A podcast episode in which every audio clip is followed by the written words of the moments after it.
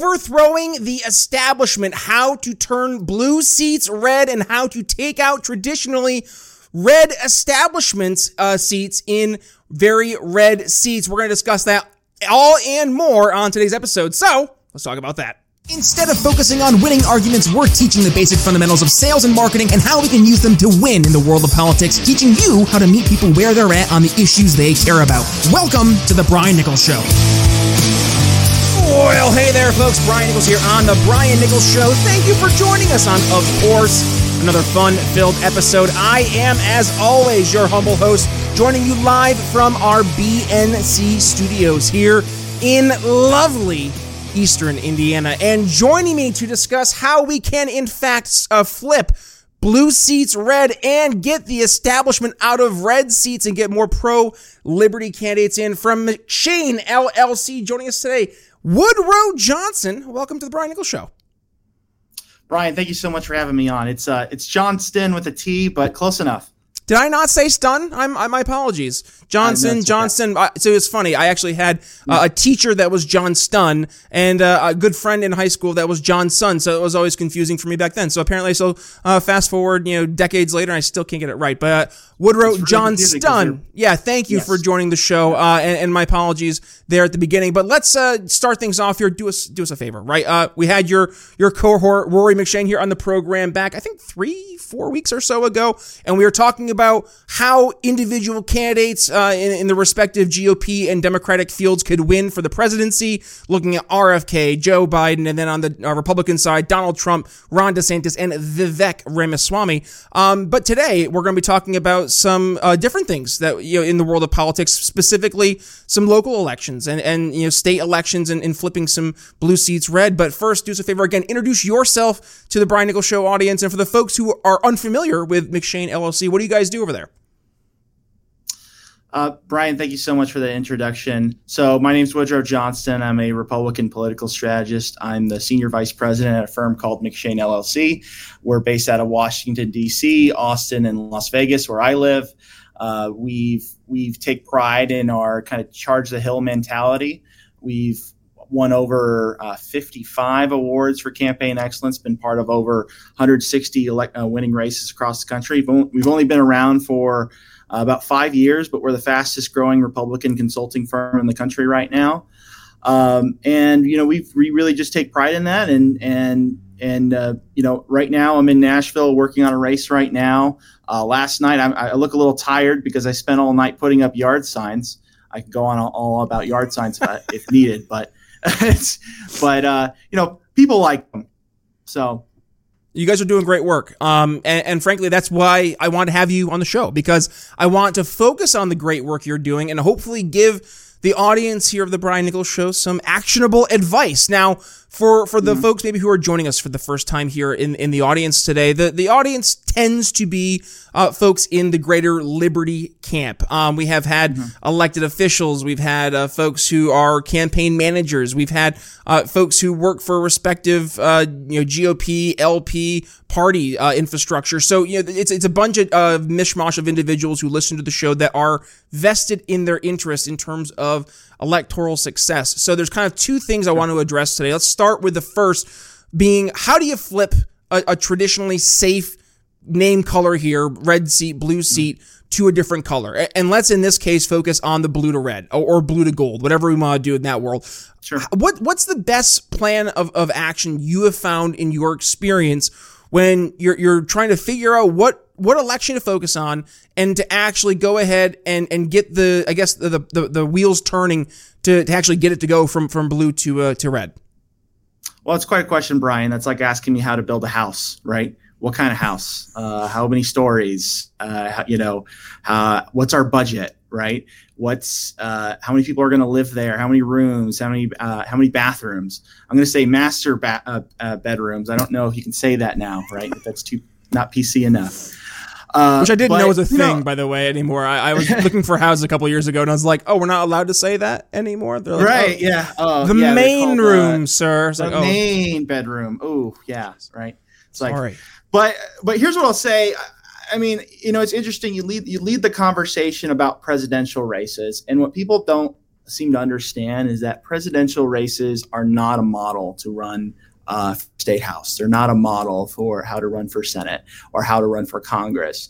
Uh, for one, uh, especially at the highest level, you usually have such a high budget, and so does the other side. Once you're in the kind of you know tr- you know major leagues to that point where you're running for president, where a lot of stuff is sometimes out of your control, and a lot of it is you're you're responding to national trends. Uh, with a state house race or local race, you still have to kind of respond to national trends, but you're also not really driving the trends like you know they're doing at the presidential level. And you know you'll often see at the presidential level, uh, you know, really it's a you know there's so many different issues they're talking about. And the reality is, for most elections, people kind of think, especially libertarians, because libertarians like to think they're so smart and they like to think that they know everything and they know the solution to all every single problem.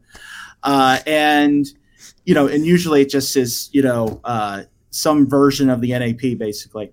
Uh, Half my audience's brain just blew up. Just, all, all, all malfunctioning. Bring right on the hate mail, guys. So uh, here's the thing, right? It, it's they think that voters are like them. For one, every single person that exists thinks they are an average person.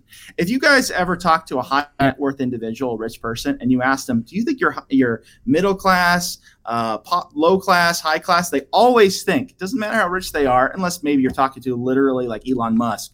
They always think that they're middle class, that they're average. It's it's it's bizarre. I every rich person I talk to, they were like, oh, I guess you know we're upper middle class, but I wouldn't say we're like super rich or anything. It's you know, of course, of course, if you make more than half a million a year, you're in the top you know one percent of people. So that's to say, you know, even libertarians tend to think, well, you know, if we just explain our ideas, then people will get it and they'll want to be libertarian or whoever. You know, that's that's why we'll win, and that's just not the case. Uh, for the most part, your campaign is not going to have the resources to dramatically change people's point of view. Uh, it is easier to convince someone to do one thing. It's harder to convince them to do two things, and it's much harder to convince them to th- do three things. So I find that often people think, okay, everyone's a voter, so or could be a voter, so we got to convince them to vote. We got to convince them to agree with us on this issue, and then we have to convince them that uh, we're their champion for that issue. And I was, and you know, one, why why try to convince them to th- do three things? Just pick one, right? Uh, find your voters who already agree with you, uh, already plan on voting. Now all you have to do is just convince them that you're the, your champion for that for that issue. It, and often those issues aren't the same issues you care about. How about that? Is, is it? Is if here? We'll, we'll do it one more time for the folks who weren't paying attention. Instead of focusing on winning arguments, we're teaching the basic fundamentals of sales and marketing and how we can use them to win in the world of politics. Teaching you how to meet people where they're at on the issues they care about. Ah, the issues they care about, right? Because at the end of the day, it doesn't matter what you care about. It doesn't matter what your your bedbug issue is. It doesn't matter how right you think you are. And trust me, you you hit the nail on the head. Libertarians they, will tell you how right they are, um, and they'll do it very frequently uh, and loudly. But but that's a conversation for a different day. But but they don't care, right? The voter does not care about how confident you are in in your solution. They want to they want to know what's in it for them, right? Everybody's tuned into that same radio station, WIIFM. What's in it for me? And and that is just the reality of the world we live in. So, and I want to just go back to one thing you did bring up there, Woodrow, and that is the focusing on one solution thank you, right? I, I, have had so many candidates here on the program, local candidates specifically, and they're running on like 13 different issues. And I'm like, why, mm. what are you doing? Why, why? Because, because that doesn't resonate with anybody. But if you become the person with that one issue, it sticks to you. That becomes your thing. Like everybody remembers Jimmy McMillan from New York because the rent was too damn high, right? And it's stuck.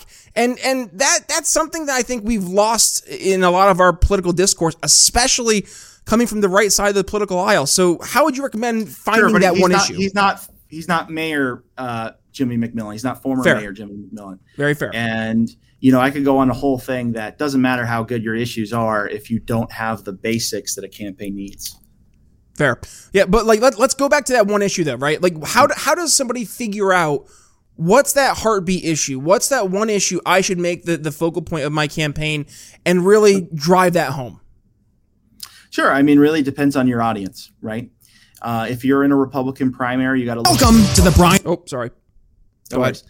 Uh, so I'll give you an example specifically uh, over in Idaho. I had this great client. Uh, he's now, you know, at the time candidate Scott Herndon. Now he's Senator Scott Herndon, and you know, it, Scott's a really smart guy. Uh, he can go. He is probably one of the most intellectual people I know. I mean, the guy is is frankly he is he is uh, he is really smart. And he, you know, one of the reasons why he decided to run was because he didn't like the government shutdowns and he didn't like that uh, the emergency powers were expanding under the government. And, you know, I agree with him, and a lot of people maybe who watch the show would agree with him.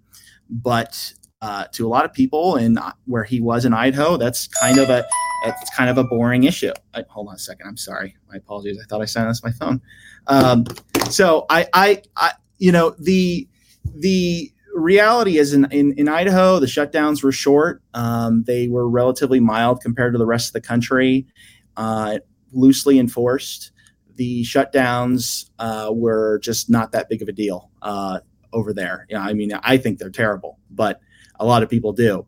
But at the end of the day, you had to pick an issue that the that the people who were voting were outraged about. So what do you do? You look at Fox News. That at the time, that's what most Republican still at the time Republican primary voters. That's what they're watching. What are they mad about?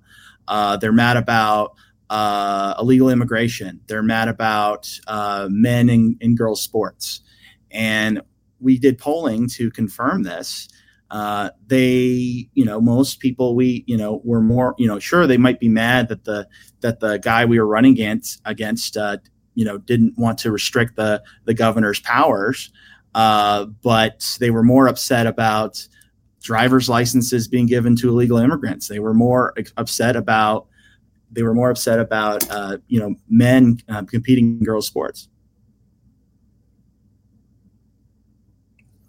Brian, I'm sorry, I can't hear you. Helps my mic's on. Does that equate to votes? Um, you know, necessarily like somebody being angry about something. Does that necessarily turn into a vote, or is that not necessarily always the case? Well, hate's a stronger motivator than love, Brian. And here's what I'll tell you: uh, I I challenge anyone who's listening to find an example where this is not true. But I don't believe any incumbent, an incumbent, has ever been defeated because a completely positive campaign was ran against them, right? I don't think anyone's ever run a race where they said, well, you know, uh, the guy who's there right now, he's doing a perfectly fine job. I just think I could do a little bit better and that's that person you know people will take the devil they know you have to make if you're run if you want to run a successful campaign you have to make the person who's already there who has the advantage of being the incumbent will have more name id you have to make that person seem unpalatable to voters or else you have zero literally no chance of beating them. And people will say oh well i ran a positive campaign uh, and then they fail to mention that there was an independent expenditure that also campaigned and ran a very negative campaign and that's always ideal. You always prefer the the ie the independent expenditure to do the negative stuff but sometimes a lot of times you can't do that. And there's just I, I can't think of one single time in all of election history where an incumbent was defeated and was actually running a race and they were you know they lost due to a another positive campaign. Mm-hmm. That's why often you you'll you'll see incumbents like try to get uh, challengers to uh, sign pledges saying, "Oh, you know, why don't you sign a pledge? We'll fight, you know, Reagan's 11th commandment. Uh, we won't do any negative campaigning whatsoever." Yeah, that only benefits the incumbent. Right. Well, and that goes into, I guess, the next part, right? Talking about taking out some of these more established uh, folks in, in, in, the right. And focus on some of the you know the folks who are not maybe as on board with the more liberty oriented approach that we're seeing the new GOP hopefully fingers crossed continue to take on. Um, so i guess you know digging a little bit more deep in, in terms of taking on these individuals sometimes it gets risky because for whatever reason their constituency still likes them. So how do you balance that with you know, the, the like of the constituency, but still trying to be aggressive? How do you turn the constituency not necessarily away from the person, maybe just enough towards you that they'll cast their vote for you instead? Well, I mean, it depends on the situation, right? I mean, if there is a uh, if it's a one v one matchup, uh, you know, one less person voting for them, that person is just as good as them not voting for, uh, you know, not voting at not voting at all is almost just as good. So, uh, you know, I mean, you have to drive up your own positive ID too, but you know, often in the last few, you know, you know, they call it an October surprise for for a reason because it's effective to use that content at the last minute. Interesting. So, I, I guess looking at incumbents, right? One of the the biggest issues we hear from challengers is the war chest that incumbents traditionally have. What are some ideas? To a candidate who is facing a candidate who has this war chest behind them. Almost like guerrilla style election tactics that you would recommend for them to maybe do some maybe unconventional things that don't cost as much money but still have some driving impact.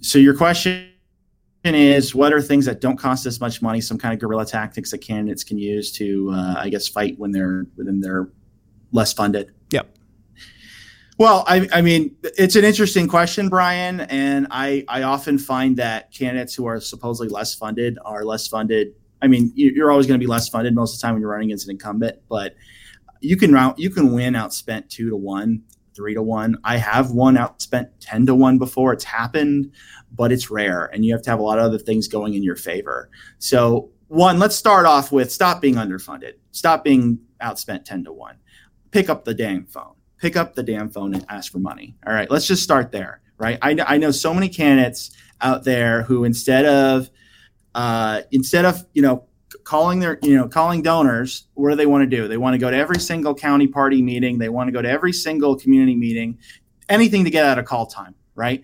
Uh, so let's start there, right? Now, as far as things you can do to, uh, you know, when you're outspent, you know, spend your money smarter. Uh, I talked about yard signs. Look, campaigns love yard signs. It's probably the least expen- it's the least effective thing you can do. You want to start with more targeted methods before you expand to less targeted methods. Anyone can see a yard sign. A yard sign is not really typically a persuasive piece of material, uh, but it costs a lot of money. Uh, but you're you know you're really you're paying for people who might not even vote in your election. So let's start with the most targeted methods. What's the most targeted methods? Uh, knocking on someone's door. Uh, you know, knocking on uh, you know sent sending a text message. Uh, I don't really like robocalls as much, but those are at least you know you put your li- your list of people and you call only those people. Uh, a lot of times people want to say, "Oh, well, it's about yard signs and TV, and TV is you know you target the best you can, but it's really expensive." And you're really only target based off demographics. You know, you pick a t- you know you pick you know certain TV stations that you know your voters tend to watch, right? But it's not uh, that is like you, I like to take an approach of let's start with the more targeted methods first and then expand from there. So Man, usually yard signs, usually large signs are like the last thing I'd get. I mean, I remember Ted Cruz's campaign got so much criticism because they took forever uh, to get yard signs out. But I mean, frankly, I, I, I agree with the strategy. What about local candidates? Does that stand true for local candidates as well? Wait for the yard signs? I think that you get enough yard signs to kind of keep your people happy, maybe enough to get your your volunteers going. Uh, but yard signs they don't win elections. I mean, there's literally studies on this. Yeah, I, I, I dread driving home up to northern New York every election season because every, every lawn has you know 15 yard signs every every single year, uh, and and it just doesn't really do anything. I mean, it, it, I think there's a uh, an idea that it visualizes support, but uh, to your sure. point, are these your voters, right? Um, and, and, if you're doing local elections, more often than not, probably not, right? Uh, to your point, you have a better means of going out, knocking on that door, making that face-to-face connection. Uh, now, let me go back to something you raised up about dialing for dollars. I hear this from a lot of candidates. It's uncomfortable, right? And and I know you said you know, suck it up, just hit the phone, start start talking to people. I, I, I say yes, preach, yes, yes, yes. But to mm. those candidates who this is like this is a, a, big bugaboo for them. They they just they they hate the idea of asking for money. They hate the idea of putting themselves in a position that they feel like they're groveling. You know what what would be I guess some recommendations to folks you would you would rec- you'd make based on candidates you've worked with in the past who were in a similar situation and you were able to help them kind of get over this uh, what phonophobia. Sure. So let me start off. Uh, the easiest way to probably get out of phone calls is to self fund the entire campaign, right? If that's ask your you ask your campaign manager consultant, what's the budget going to be for the for this whole thing? Uh, write a check, right? And then and then you don't need to worry about phone calls. Then you can just focus on doing all the fun stuff, right? Uh, that's option one.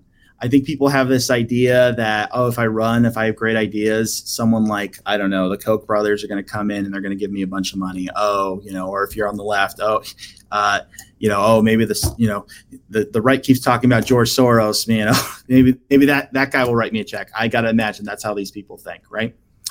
Uh, how do you get out of that? Just do the work. I mean, frankly, just do the work. Take it, everything that's worth doing sucks. I mean, that's that's just the reality. Everything that is worth doing is not fun. Uh, you know, most people, you know, uh, don't enjoy uh, their work, and or there's lots of parts that they don't enjoy about it and but you have to do those things. You have to be motivated by the end results and if you want care about this country and you think that it's worth fighting for then you know guess what? You're going to call donors. You're going to ask them you're going to ask them for money and it's uncomfortable. Uh, but people you know did things that were much less comfortable than sitting in an air conditioned room and making phone calls to get to this point Ain't that the truth? Uh, and, and, you know, I guess it's my my uh, lens as a sales guy. Like I just, it's like the expectation. Like, come on, I have 21 year olds coming out of college uh, who who they're they're doing this. They're they're sitting down dialing and talking to C level executives, and you know they're they're talking about booking appointments with with technology they, they've never even heard of before. So like if, if a 21, 22 year old can do it fresh out of college, then you running for office, then you can do it. You can do it too. Um, all right. My, I guess we're at the point, I, I looked at the clock. We're already over time a little bit here, uh, Woodrow. So we're going to go towards final thoughts. Um, and if you're cool with it, I'll kick things off. Um, this again is why here at the show, we take a sales approach to politics, right? Because mm-hmm. at the end of the day, everything is sales. Um, you're, you're selling yourself an idea. and this case, you're, you're selling yourself for an election, right? You're trying to sell yourself to your voter. And, and with that, you have to build trust, but you have to do so effectively. You have to do so uh, smartly using your resources, but also using your time. Your time is the most invaluable resource you have. So being able to allocate that most effectively and efficiently is going to be paramount to your success.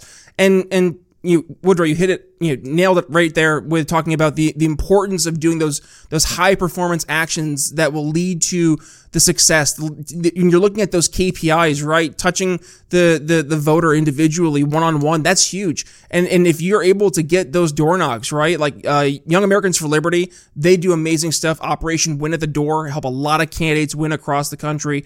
Um, and the reason because it works. So do what works. Stop trying to reinvent the wheel. Focus on what has been proven to work. Stuff that Woodrow has helped win elections by doing. So uh, that's my final thoughts for today. Woodrow, what do you have for us on your end? My final thought is events uh, you know going to things those are the fun stuff that's the reason why people want to run but the most important thing is you get your call time in uh, none of the other stuff matters doesn't matter if you have the best message in the world but if you're not raising enough money or spending enough money. And it doesn't even necessarily need to be more than your opponent. It just needs to be enough to be competitive. All right, folks, if you enjoyed today's episode, please do me a favor. Go ahead, give it a share when you do. Tag yours truly at B Nichols Liberty. You can find me on Facebook and X.com. God, still feels weird to say. Woodrow, where can folks go ahead and find you if they want to continue the conversation? Absolutely. Oh gosh, I'm not used to saying that either. I, I was about to say Twitter. Uh, I'm Liberty. Weird. Right, right. I'm I'm Liberty Woody on Twitter. Uh, I am Real Woodrow Johnston on Instagram, and uh, McShane LLC is our website for the company I work at, McShane LLC. Perfect. Folks, thank you for joining us. And by the way, yes, there's two different ways you can watch the show video or podcast. If you're on the video version of the show, yes, there is YouTube, Rumble, and we are big fans of Ben Swann's independent media entity, Sovren, S O V R E N. And if you are watching us over on Sovren, well, thank you for watching us and congratulations. You get today's episode before everyone else as a Sovren exclusive. Uh, but if you are joining us on the more traditional uh, video platforms like YouTube, well, do us a favor regardless. Hit that subscribe button, little notification bell. And oh, by the way, hit that like button. Uh, that helps us out more than you would know. And I mentioned it. Yes, we are a podcast. So Apple Podcasts, Spotify, YouTube Music, wherever it is you get your podcast. Do yourself a favor, hit that subscribe button, but also hit download all unplayed episodes. Why? We have 754 other episodes that I guarantee will leave you educated enlightened and informed, including, uh, I mentioned it earlier, we had Rory on the show, Rory McShane here from McShane LLC back a few weeks ago. We're going to go ahead and include that episode here in the show notes, or if you're watching us on YouTube, it should be popping up right about here. So stick around and uh, enjoy the next episode. But otherwise, folks, thank you for joining us. With that being said, Brian Nichols signing off here on The Brian Nichols Show for Woodrow Johnston. We'll see you next time. Thank you, Brian. Thanks for listening to The Brian Nichols Show. Find more episodes at briannicholsshow.com.